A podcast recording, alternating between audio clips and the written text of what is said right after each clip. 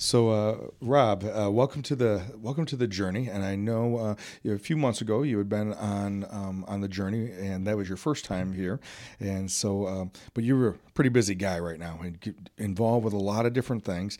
And um, wanted to just kind of bring the listeners up to uh, where you're at on your own personal and professional, and some of the things that you're involved in in your own journey. So, uh, so Rob Young, uh, and uh, involved with Midwest Packaging. Um, uh, owner and operator of that and C E O of that, but a handful of other things here in the community. So uh, I know one of the things that um, that you're really involved with is the Family Peace Center. And mm-hmm. so tell us a little bit about um, about that and what's uh, you know what it what it is essentially, what it what's gone on to get it into the making, and then what are you guys hoping to do?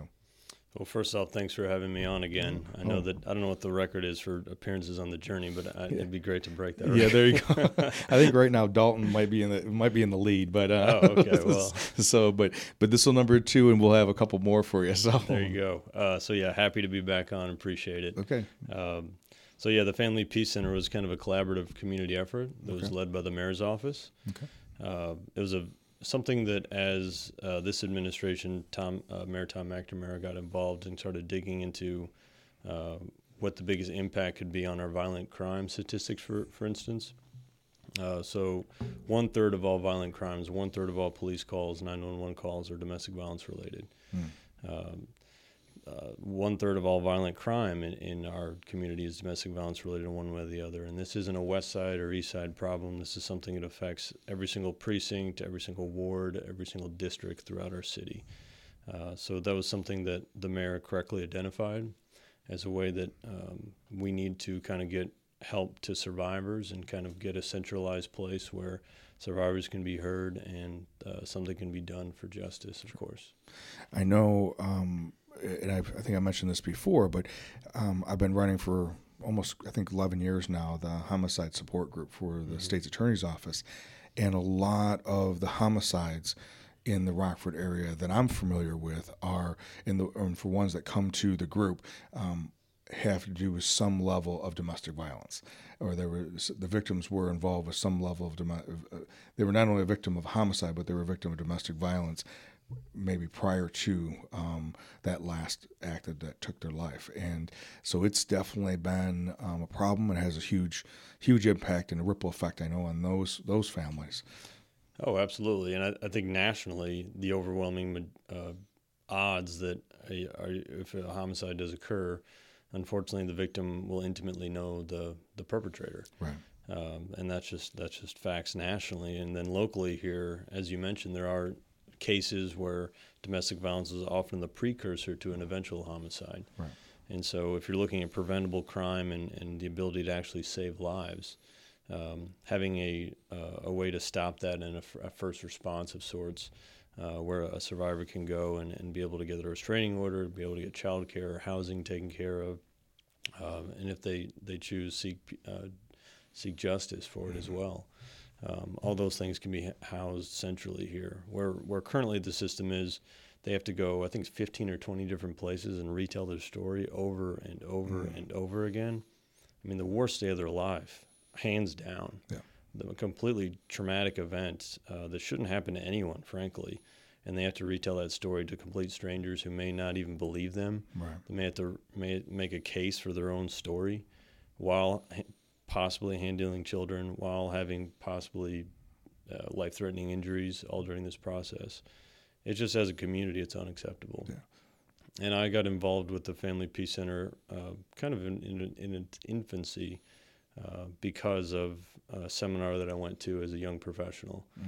Mm. And uh, the city put together a, a video with a lot of survivor uh, stories and, and statistics, and it just, the room went completely quiet. I mean, it was it was deafening, the silence about um, the gravity of the situation and the problem that we were facing as a community. Mm-hmm. And so when I was invited by the mayor to be on the uh, to establish the one hundred Men Who Give a Damn initiative, I was completely all in. Sure, gotcha.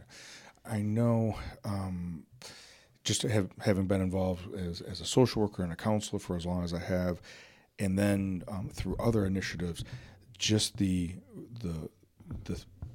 when when you were talking about that particular person, when they are finally able to um, make a stand and, and and attempt to start liberating themselves from the cycle. It, I think that's a thing that a lot of people don't understand. It's been going on for a while.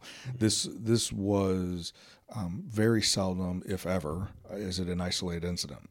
And it's and it's this building process that comes in, and it's such a psychological um, uh, strain on on on the victim. And there's almost always more than one victim, because if there are children, then there's more individuals that are being affected. Even if they're not physically touched themselves, the emotional element of of their, most of the time it's women, um, but it can be men, can be victims too, but most of the time it's women watching their, their mom having um, uh, been been victimized uh, from physical abuse, verbal abuse, um, the emotional abuse, and so and the violence is that that that carries on to those children. Those children, you know, are somehow attempting to go to school the next day. Yeah, and then you know, and so distracted because of um, a variety of different things, but what's going on at home and and all and, and everything go along, that goes along with that.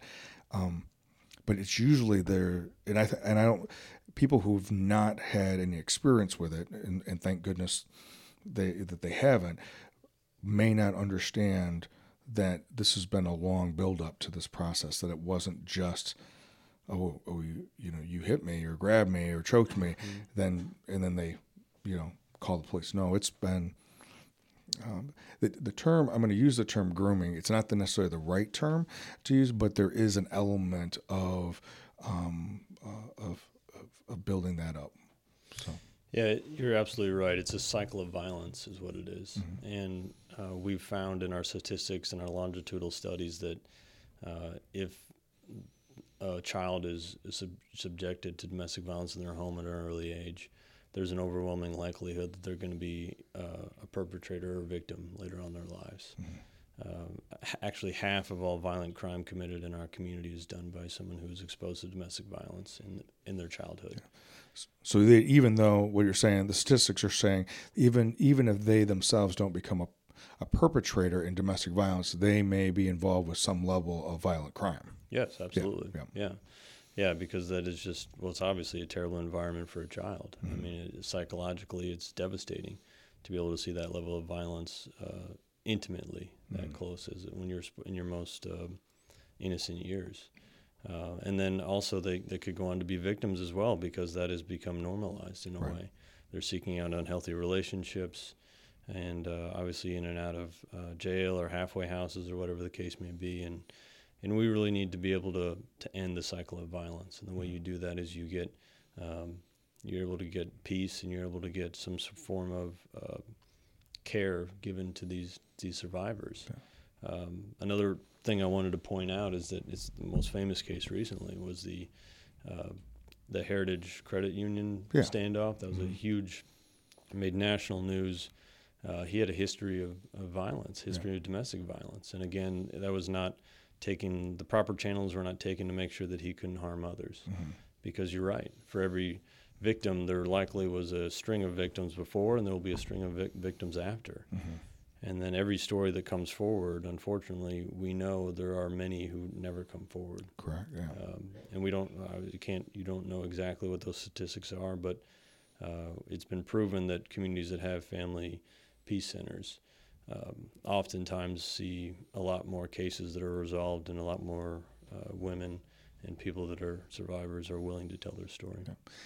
So so what is, and, and I know it's going to be able to do a lot of things, so it's going to be hard to kind of capture that in, you know, a paragraph or yeah. whatever, but what what is the, what's the intent of what the Family Peace Center is going to do for Um, for the community, but but more even more specifically for individuals who've been um, victimized through domestic violence? What what what's the Family Peace Center intending to do?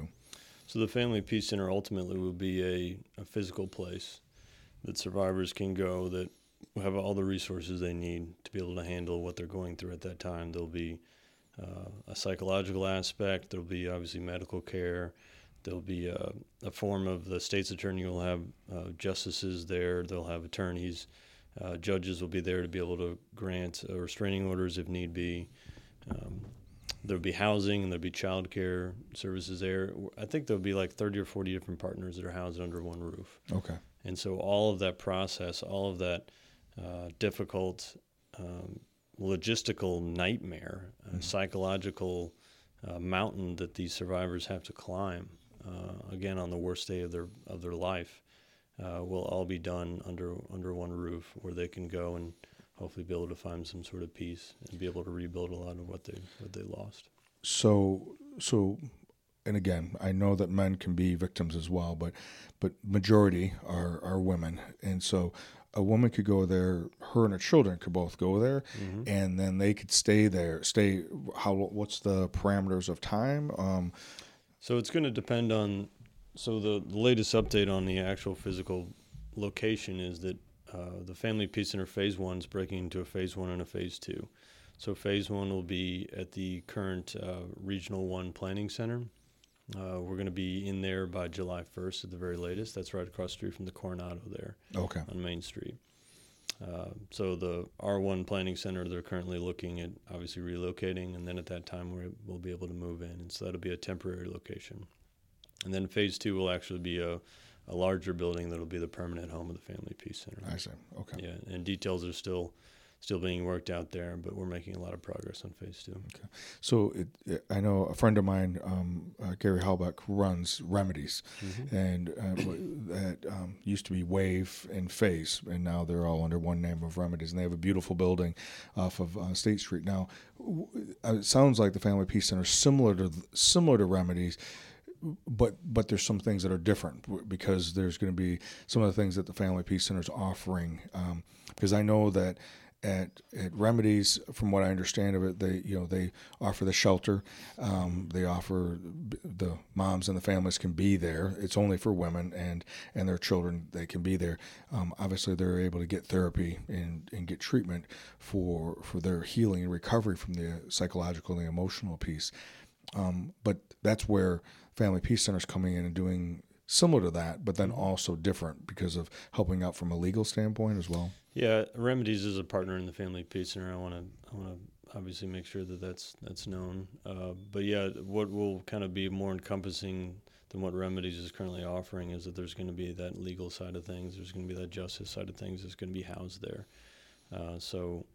Um, Instead of Remedies would be one stop of many. You know, if you want a, a restraining order, you want um, any kind of uh, testifying has to be done.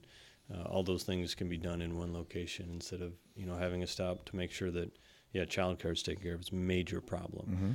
uh, child care, and obviously any kind of uh, medical needs that you might need uh, mm-hmm. right after an event like that might happen.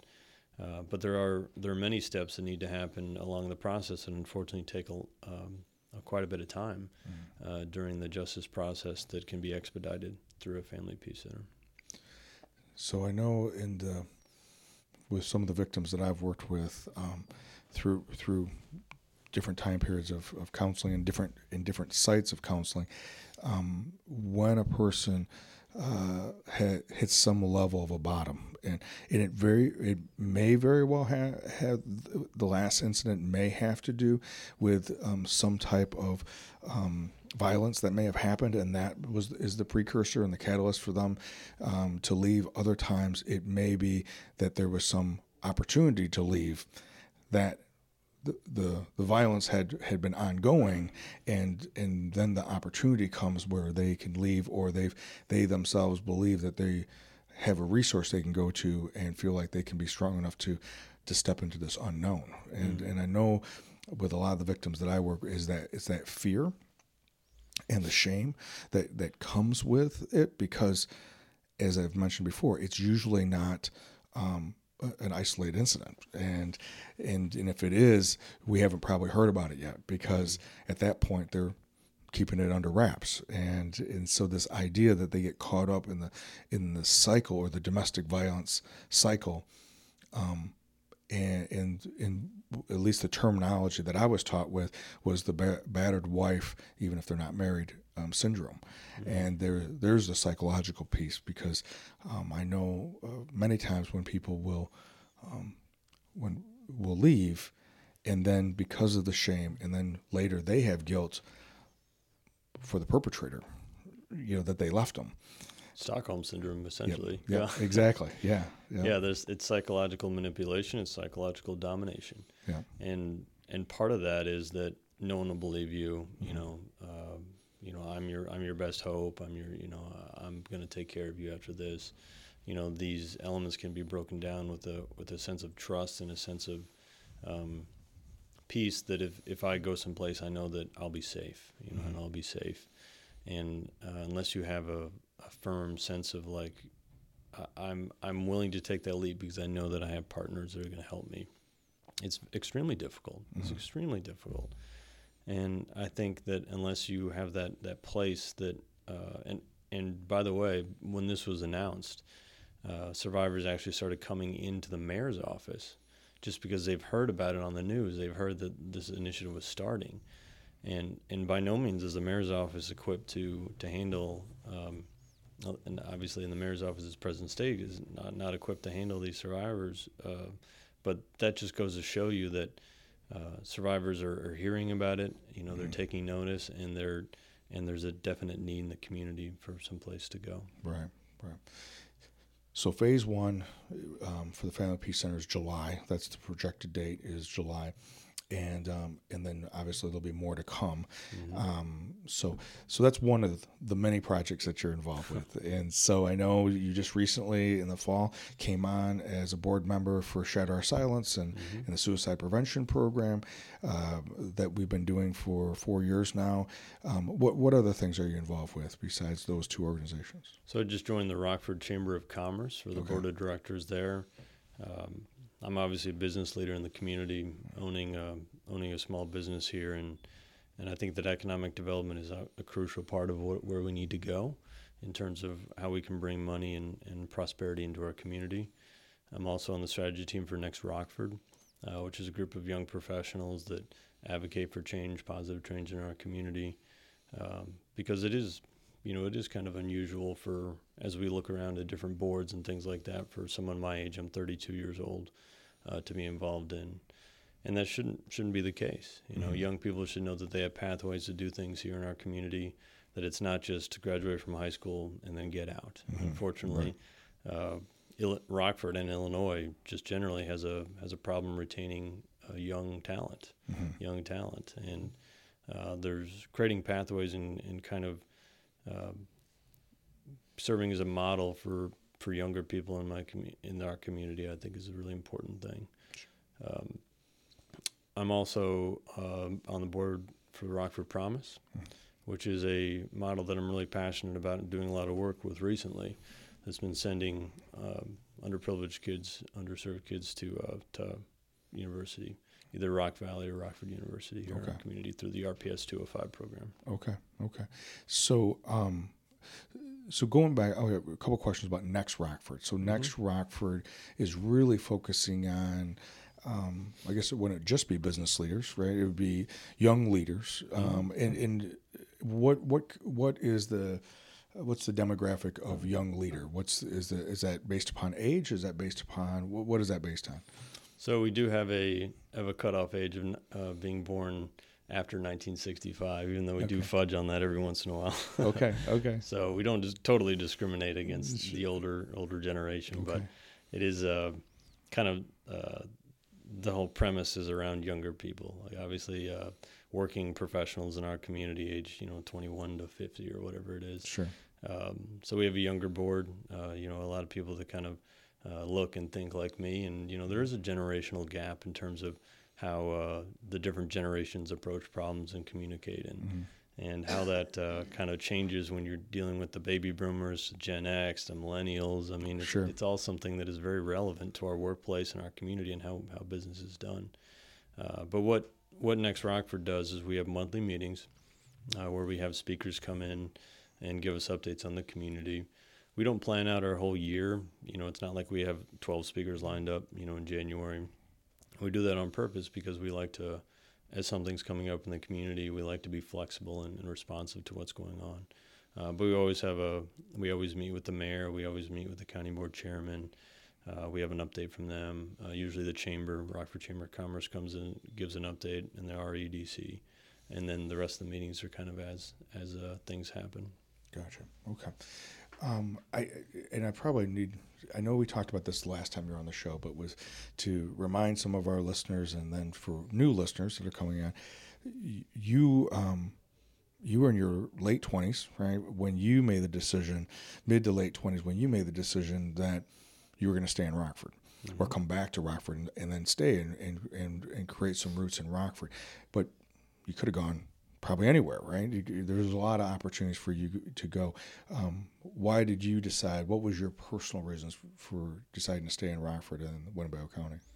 Well, I think the the biggest thing is that uh, you can, you know, like, as you said, I mean, I could have gone to Chicago. It seems like uh, people, young people my age, love leaving, going to a bigger city for the lifestyle or whatever. But, uh, you know, the opportunities here are unique. And the challenges that Rockford faces, um, it's exciting in the fact that uh, you can make a difference here, or maybe you couldn't elsewhere. Mm-hmm. You know, in Chicago, you know, you're one of millions. You're just, uh, you know, a, another fish in the sea, so to speak. Mm-hmm. Where Rockford, you can really dig in and be able to see your impact go a lot further.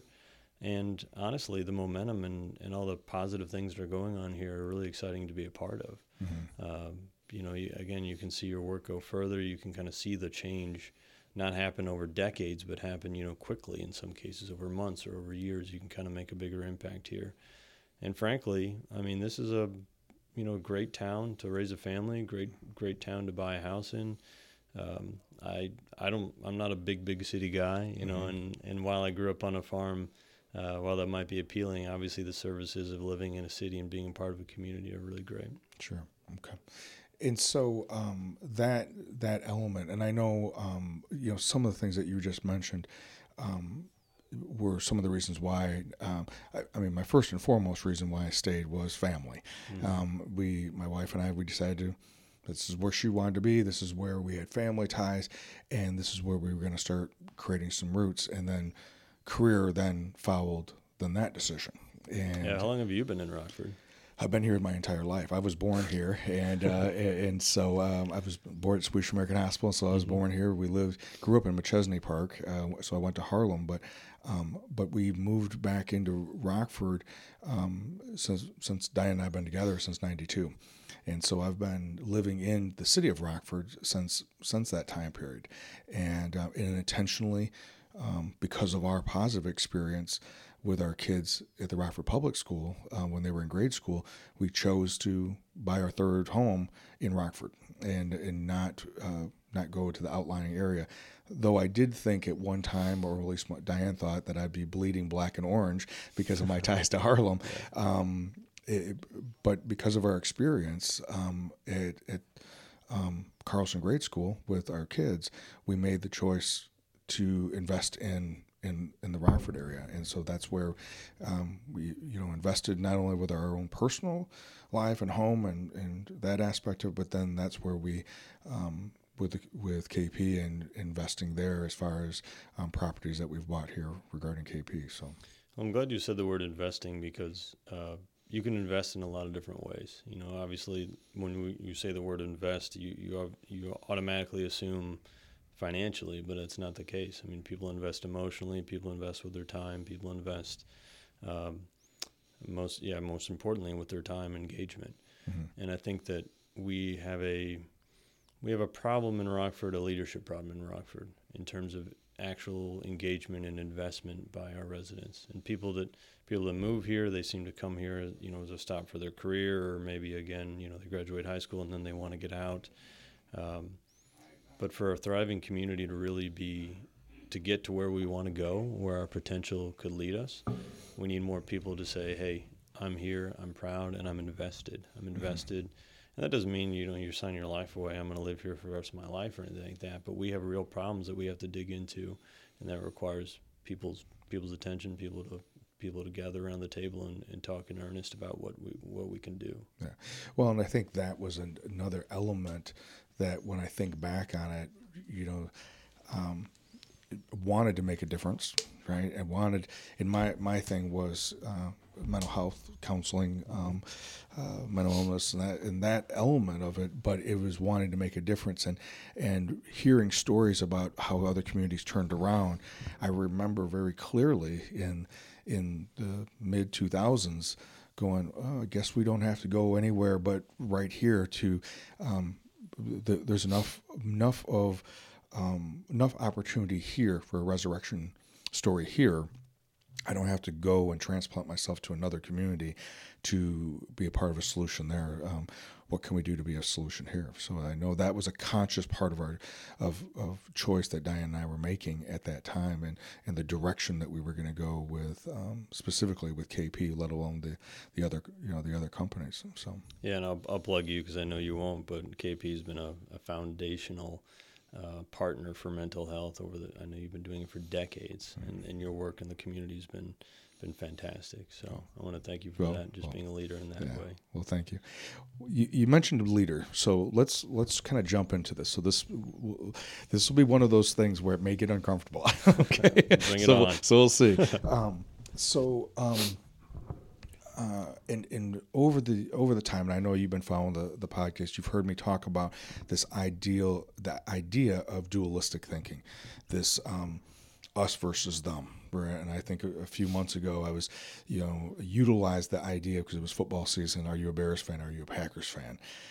And and the essence was, are you are you a specific team fan? Meaning, you want your team to win at all costs, um, which means that your team has, the other person's team has to lose, or are you a football fan? And the idea of dualistic thinking is us versus them. Non-dualistic thinking is the um, the the idea of being a football fan and mm-hmm. and, and watching and appreciating um, a good game versus who who's the outcome with. And, and as we've talked um, numerous times, that isn't to take away that you're not going to do everything in your ability to, when we're talking about a game, you know, uh, um, a finite game like a football, that we're going to do everything we possibly can to win, because there's something about um, that as well, to being able to give one hundred percent um, in just the journey of giving one hundred percent and putting forth that effort um, is maybe more so than the outcome. But it seems right now um, at, at the at the national level for sure, um, the state level uh, as well, and, and probably here at the local level, this dualistic us versus them.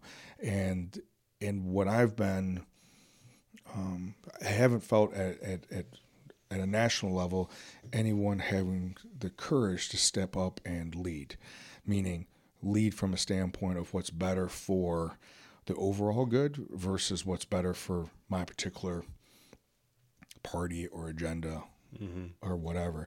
And it seems, and of course we're going into the election year, um, presidential election year, let alone the, you know, other Senate, Congress, now at the county level as well, this idea that um, a strategy to try to win is try to make the other person look like a loser.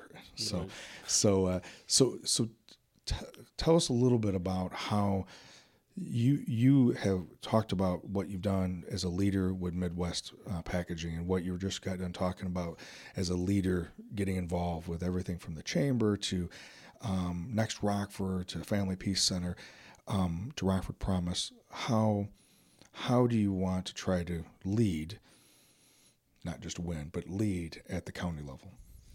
Well, I want to start this out by, I'm going to throw something at you real quick. Yeah. So when I say, we'll just do a little thought experiment. So when I say the word Winnebago, or the phrase Winnebago County Board, what's the first thing that comes to your mind? Hmm. Um, I know for me, the that had that for me was when I went through the process of getting K P rezoned mm-hmm. um, to go from uh, a residential, the building was a residential building, and I was asking the county board to um, uh, turn that into, rezone it to commercial office building, so that we could then grow um, from that end of it. That that's my direct, when I think of the county board, is at that point there was there were that the board was forward thinking about what they wanted to do with that area of the county, and because um, it was all essentially residential in that area. Mm-hmm. And they saw what they wanted, where they wanted to grow, and, and from that element. So, so for me, that's what I, my personal experience, that's what I think of. So, but I mean, in the in the news right now, or, or what the oh. current state of the county board is, one word you think would would kind of capture your feelings oh, on that? I, I I would say probably um, uh, impotent. Um, yeah, that's a good one. I mean, yeah. dysfunctional. I mean, there's good. there's a, and that is not not unusual. From in my campaign, uh, and I'm I'm a candidate for Winnebago County Board yeah. first and foremost. I should I should clear that clear that up because yeah. uh, I believe in in ser- servant leadership, and I believe strongly that business leaders have a responsibility to not only be business leaders but to be community leaders. And so, part of that process, when I'm talking about engaging and invest, investing in this community, is frankly we need more people uh, with business sense and more people who. Uh, share a holistic view of our community to be public servants. Mm-hmm. And uh, I didn't make that choice lightly. It's an extremely time-consuming and uh, difficult process to get elected, and then obviously serve on a board that is facing kind of the problems that it is. But I, I ask you that because um, there has to be a mutual trust between the board and, and its constituents mm-hmm. and the community at large. Because the problems that we're facing are not small. The problems we're facing are real. Mm-hmm. Um, we have three hundred twenty-five million dollars in infrastructure uh, deferments that are going on that continue to pile up ten million dollars per annual year. Uh, we have no mental health uh, services, and it has it has on it is getting on the referendum. There's sales genu- uh, generating ways of doing that, but the amount of uh, decisions that are being made at the board level, the uh, fiscal and also collaborative kind of nature of leadership, I think is not uh, not evident at this time. Mm-hmm. And for us to be able to tackle these problems, I felt that my skill set was unique to be able mm-hmm. to do some of these things, to dig in and really kind of be able to make an impact that's not happening right now. Uh, the current county board is, is aware of these problems. Um, they, I'm, I'm not saying that they don't understand them, but they're they're failing to act mm-hmm. on what's happening. They're failing to make a real difference, and they're choosing to resort to uh, these petty politics, these name callings, these mm-hmm. uh, defining the power of the chairman, and, and these kind of things are are very uh, are very juvenile in, in our, as as it relates to what our overall mission of good governance is. Mm-hmm. And so, absolutely, I think that there we have issues that. Uh, are systematic and institutionalized that need to be resolved uh, for us to move forward as a community. Mm-hmm. So how, obviously, you, you, part of leadership is um, casting a vision, um, inviting people into not only casting that vision, setting it, say, saying it and setting it in a way that people can become part of that story, and, and as they're invited to participate in what whatever way that is, um, what what's your, how do you envision that happening, especially in in a in a situation that the general uh, the general public may not even fully grasp? What does the what is the the county board? What is it responsible for doing? What does it have the ability to do? Um, so there's that, and maybe even some individuals that are on the board may themselves. Uh, how to work together, how to be leaders working together. Um, so what are some of your thoughts from from that element to, if, if you get elected, right, mm-hmm. what how, in what ways, based upon some of the things that you've been involved with before, what are some things that you would um, do to lead from that element um, of not only casting a vision, obviously your your role would, you'd be one of many uh, on that board, but what is your thoughts on that? Well, you're right. It's it's a twenty-person board, and so uh, I'm not running to run the county or anything like that, and have no no illusions of doing so. But uh, as as you mentioned, it's a it's a collaborative effort. It's teamwork, and currently the county board is not working. It's extremely siloed, mm-hmm. uh, and there's there's tribes that pop up, little coalitions that have four or five members that start going in one direction and another.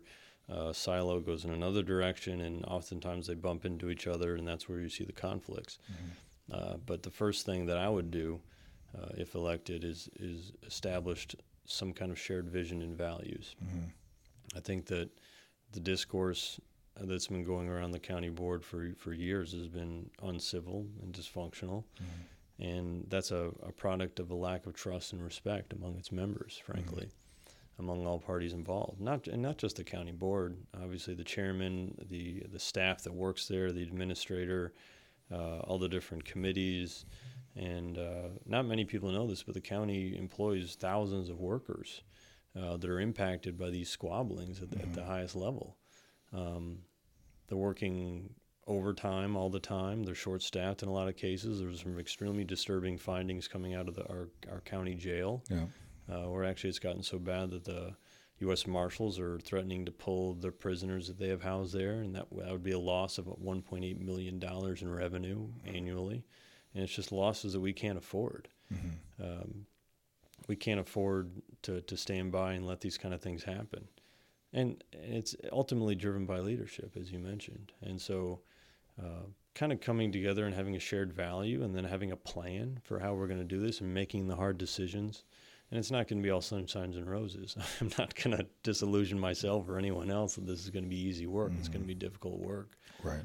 Um, and that's unfortunately the situation we're in. But just having the ability to, to have a collaborative approach on this and also leverage our partnerships Uh, with our municipalities, and not only our municipalities, but with our state and federal governments, uh, to be able to go to the table and say, hey, we have a capital plan now. What can you commit to this? Well, okay, this falls under our, our umbrella of capital improvement. You know, we right. can partner with you. No one's doing that now. Yeah. That's the reality. Yeah. You know, no one's coming to the, to the state with a unified plan and a unified um, budget that we're able to execute some of these things that we need to do. Gotcha. Well, I definitely think one of the One of the um, advantages, if, if all, if if all works out right, and, and the election goes in the positive direction, and you're elected to the county board, I think one of the benefits of, of being a new person um, on the board is then you can ask those questions that maybe if people have been on there for a while, don't ask, mm-hmm. because they kind of they supposedly know, right? Or, or this is how it's always been. Right. Um, I think of recently I was on our, I was in um, this this particular organization, the church I was attending, um, had a leadership board and, and be similar elders with different names, but essentially the same thing. Well, the first year that I was on there, I had a ton of questions. They were legitimate questions. It wasn't manipulation. I just yeah. didn't have the answer. And so I had questions. And so they, there was a handful of us that were new to the board. We had attended the church for the last twenty plus years, but these were things that we just didn't know. We had questions, but no answers. And that led then to some of the things that you were, you were talking about, about the the a shared creating a shared vision, creating um, that shared vision vision out of some shared values, and that we could then present and invite other individuals from the congregation to be to be part of, mm-hmm. and um, and that was um, yeah it was not an easy um, exercise to do, and and sometimes with those um, obvious questions or or tough questions. Um, you know, came a lot of work to, to search what does this really mean, and, and long, long dialogues uh, um, and going back and forth about discussions, and in really trying to step into that space of being aware of the whole picture and not just about not pleasing people um, or, in this particular case, concerned about displeasing certain individuals. And um, and that that um, I know that that was not always easy to do, um, but inviting for ourselves, recognizing that we were serving something bigger than ourselves, mm-hmm. and um, and that's where some of those questions were coming from. And so yeah, it was a it was an interesting um, uh, time period uh, to to be involved with that element, which has been different, which was different than other things that I've been involved with. Um, throughout you, my career. Did you get some of the results that you were you were hoping to get? Oh, absolutely. Yeah, yeah. It's um, the, the the the overall the the direction that it's moving in now is, is um, even though I'm not on the board currently, um, is is moving much more in a in a in a hopeful, um, beneficial uh, time period for the community, as well as the existing community around the church, but but also the community within it. And and it's a difficult time right now because there's so many other um, options um, regarding worship and, and church. You don't have to attend a physical building. Mm-hmm. And I think I was just listening to someone the other day, the average person who identifies as being a Christian um, and, and, and attending a church attends one out of four or one out, one out of four to one out of six Sundays, physically attends the building um, one out of four to one out of six Sundays a month. That's not very often, right? Compared to at least what I grew up with. Mm-hmm. So, well, and, and again, you know, to take this back to the county county government, our county government is different than it was ten years ago, than it was four years ago, than it definitely was twenty years ago. Mm-hmm. And so, as our as our community needs shift and they change, uh, you're absolutely right. I think a fresh perspective is needed. You know, turnover is needed. Because you, with you, with a fresh perspective and a fresh vision, you bring in the questions of the community, the concerns of the community, because you are the community, yeah. you know, to a certain aspect. And that's democracy, and that's beautiful. Mm-hmm. And I think the more turnover you can get, positive turnover, you know, where there's not, um, I'm not saying, you know, out with everyone. you sure, know, yeah. Don't get me wrong here. Sure, I'm not, yeah. not, uh, not advocating that. But the point is that uh, to get some fresh vision and get some fresh, uh, fresh voice. Um, and some outside perspective, yeah. because there are insulative kind of thinking uh, that in a group think kind of thing, well, yeah, we know it all, and we have this ego about it, and, and we no longer uh, need to explore this option or do this option because this is what we're used to and this is what works. Again, right. the, um, this is the way we've always, always done it. Yeah. That kind of thinking can be extremely destructive when you're talking about uh, government, because there always needs to be collaboration, there always needs to be continued partnerships, and these things are always changing. Mm-hmm. There's a ever-shifting dynamic to uh, our community's needs and the available opportunities for solutions. Well, and I think that, you know, a change, and when the change, you know, comes with the right individuals who's, who are instituting that change, Um, it doesn't have to always come from a, a doom and gloom and, and uh, uh, uh, this fear and catastrophe perspective. You know, the, yeah, does there need to be a, a sense of urgency that if we don't do something, then we're going to continue getting what we've always been getting? That, okay, that's true. Um, could it get worse? Possibly. That's, that's true too. But it, it needs to be kind of like what we talked earlier about with the Family Peace Center. Clearly looking at where the problem is and how much violence comes from, violence and crime comes out of the space of domestic violence and the ripple effect of domestic violence, then you start building a strategy on how to impact that, not just in one area, but along the continuum uh, of services. It, it has to be more, if we're talking about domestic violence, it has to be more than just arresting the perpetrator and in containing the perpetrator, because what that just means bigger jails and more jails, but that isn't going to necessarily help the children mm-hmm. or or help um, the the wife or girlfriend or mom from going back to the familiar um, or the shame that she can't necessarily have a better life.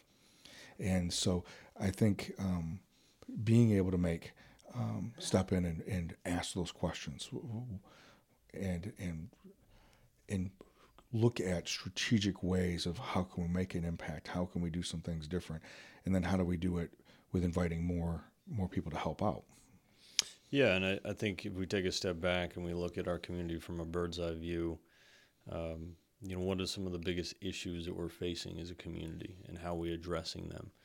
Um, you know, public safety obviously is at the forefront of everyone's mind, um, and oftentimes uh, the justice system, you know, and how it flows uh, with with uh, justice or with public safety or with the crime deterrence or stopping crime or preventing crime. Uh, these things all have a part to play in our in our ethos of our community. Mm-hmm. Uh, I think education has a lot to do with that. Education is a huge variable to crime. I mean, you look at these statistics and there's a strong correlation between an un- uneducated, largely uneducated population, its violent crime rate, as it, and the other way too. Um, so that's why I believe so strongly in Rockford Promise and sending uh, more and more of our R P S two oh five uh, seniors onto higher education mm-hmm. for, for to develop these pathways, to develop into this career, to feed into our economic um opportunities here in our community, and keep our keep our our businesses vibrant, keep our prosperity keeping forward. And that ties into the work with the chamber. That ties into work with my own business, you know, uh, providing opportunities for economic development here and redevelopment and the infrastructure that goes along with it. And and the county is, is a crucial partner in all those things, probably the overarching partner when you're talking about partnerships with the city of Rockford and other municipalities here. So there's a roadmap that can be laid out here mm-hmm. to take us from, and I think it's Transform Rockford, the, the one that's been touting that top twenty-five community by two thousand twenty-five. Well, two thousand twenty-five is five years away. It's not very long. It's not very long. They, yeah. I think they unveiled it a few years ago. And uh, time's ticking. Mm-hmm. And what we need is we need a roadmap and a, and a plan on what we're going to do to check some of these boxes. In full transparency, you know, where we struggle and where mm-hmm. we're we're not doing well. And then how can we uh, address these problems in a, in a real way to mm-hmm. be able to improve them and see real change, real change. Yeah. And you, and you had mentioned when you were when you were talking earlier about the resistance to change, and I like to approach it like, what are we afraid of? Like, mm-hmm. what do we think can go wrong? You know, really deconstruct the impetus behind the, the being an obstacle to change. Sure. You know, what are your core motivations behind? Is it fear-based? Is it anxiety-based? Is it is it fear of the unknown? Mm-hmm. Uh, because if you can really uh, deconstruct that and kind of give a better idea about where we're going, people feel better about it. Right. People feel like they're part of the process, they're engaged. And when we start to see the accomplishments, and we are, I mean, mm-hmm. Rockford and, and the county are seeing some some positive growth. There's great momentum here. Um, we can celebrate that as a community, and we mm-hmm. can say, yes, we did that. And now we're going to do the next thing and the next thing and yeah. the next thing. Yeah. And that's how all of a sudden we sit here in two thousand twenty-five and we're like, wow, yeah. look at all we've done. Right. Well, you know, I think, I, I think you're, it, it's, it's multidimensional, right? So it's more than one thing at, at a time. And, um, yes, it's, there has to be some critical things put in place in, in, a, in a certain level of priority in a certain order, but But because it's a it's a slow rollout, um, it's one, you know, safety, right? You have to feel safe, and all the things that go into having a nonviolent community and a safe community then also deter individuals from coming in and making it the opposite of that, right? Mm-hmm. And so, and, and at the same time, while that's going on, you know, there has to be other things that are causing people to be attracted. You know, what are those things? Is it is it the arts? Is it sports? Is it, you know, because we can have economic, you know, um, opportunities, and and we build on safety and economics. But then, what are the reasons why people would want to spend the money that they make here, right. and it's safe? it, it, it, so there's multiple components. I mean, right now, I I don't recall, as I've been cognizant of it, I don't recall that the first. You know, we're now first three months of the year without a homicide for, you know, being touted as the one of the most violent cities um, in in the United States. That is a huge benchmark to get through the first quarter of of, of twenty twenty without a homicide based upon compared years in the past. That's a big deal. And there's a lot of things that are going in and getting put in place Um, that have been rolling out for an extended period of time, specifically um, with, with the new police chief and the new and the mayor, who's not new anymore, mm-hmm. but um, that they've been doing in, in, in a handful of different projects that they've been doing as well at um, at the county level. But also then being attracted um, to you know to different uh, entertainment aspects of um, how are we going to um, choose to invest our money um, from from leisure back into the community. And so uh, so I think there's a handful of things going on right now, and um, and I'm excited about the possibilities. I'm excited about some young leaders that are involved. Um, I like the idea that when you said that um, I could still be on the Next Rockford because I, I still meet the criteria for that. So I was like, oh, I guess I could. Yeah. So that was interesting, um, having been born after sixty-five. Yeah, so that was good. Go. Uh, um, barely, but I'm there. but um, but I do think there's a lot of of collaboration that's happening, actually happening now that um, maybe a few decades ago was talked about but not actually happened. Well, I think when you when you look at where we've been and where we're going, because it, it is as important it is to have a focus on the future, it also is important to look back at our past and understand where we came from and why some of our problems have been have been around. But uh, and you look back at our airport, I mean, it's absolutely booming. We're one of the fastest growing airports in the in the world. A recent study uh, in terms of cargo coming through Rockford, I mean, millions and hundreds of millions of dollars of cargo coming through Rockford with partnerships with Amazon and things like that. We're a, a hub for the aerospace industry with many, many facilities employing hundreds, if not thousands, of people in the aerospace industry. And then uh, you mentioned the entertainment value. I mean, we have this beautiful historic uh, Coronado Theater mm-hmm. downtown, the downtown revitalization going on.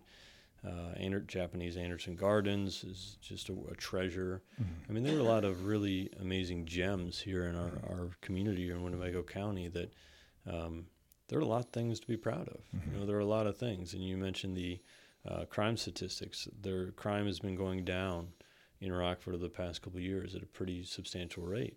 And so that kind of gives you some credence to the fact that we're what we're doing, we're on the right track. You right. know, the community policing, the Uh, task force has been set up. The uh, different initiatives that have been happening have been successful, mm-hmm. and our overall positive momentum. And when I, you know, when I mention overall momentum of the community, I'm glad that we're getting into specifics now on the on the, the achievements that we're seeing, and that it is possible to to hope again. It is mm-hmm. possible to see a brighter future here in Rockford, and uh, to be a part of that is humbling. Yeah. It really is.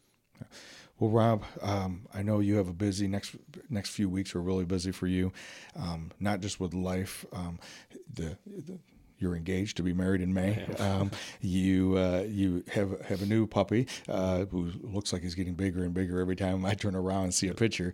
Um, but then from a political standpoint, as well as all the different things that you're involved with. So I appreciate you taking out some time and, and being with us today, and, and for our listeners to be able to maybe uh, hear, as you maybe broke down a little bit more about what things that you would like to do for um, for the Winnebago County and the Rockford area. And um, if there was anything that um, you wanted to leave for the listeners, what would you want to leave the listeners with? Well, I mean, just a completely self-interest plug. The yeah. election's on March seventeenth. I have a primary. And then, of course, the general election's in November. Okay. Uh, so I'll be campaigning for the next six months or so. We've already uh, knocked on over one thousand doors. We've connect, connected with every voter in the district, either by mail, text, or uh, or just going door to door and calling them. Uh, and so I'll continue to do that. So any interest in my campaign, at, uh, our website is vote young seventeen dot com. Okay. Also, if anyone was interested in the Family Peace Center and what we talked about today, there are a couple ways you can give back without being a, you know, a huge sponsor or anything like that. Is uh, I'd mentioned that I'm a founding member of one hundred Men Who Give a Damn, and our next event is on April sixth at Alley Oop Sports Bar downtown. Okay. We're going to be watching the national championship game, oh, nice. having a good time for a great cause. And so I'd encourage people to Google one hundred Men Who Give a Damn and register for that event. And that's that's for men. And then there's also an eight one five uh, Women with a Mission. And so if you're a, if you're a woman and you want to get involved in that way, please join that group. We have events all through the year. So nice. Yeah. Well, Rob, thank you very much for being with us, and uh, uh, good luck in the next couple of weeks and in everything that you're involved with. But um, I know that for you, um, regardless of, of how things roll out with the election, um, you're invested in, in the in the county, invested in the city of Rockford, and you'll continue doing good things. So I appreciate you. Thank you very much. All yeah. right. Well, thank you for being with us today as as we've talked about, obviously, a serious topic of domestic violence, but not only about the impact of domestic violence, but of how do we uh, make change in the community? How do we become part of a solution? And as Rob mentioned, um, there's a handful of different ways. And in Rob's case, he um, took some of his gifts and talents and experiences and got involved the way that he can by, by being a leader um, within the community. Um, look forward to being with you again next week. Um, we'll see you then.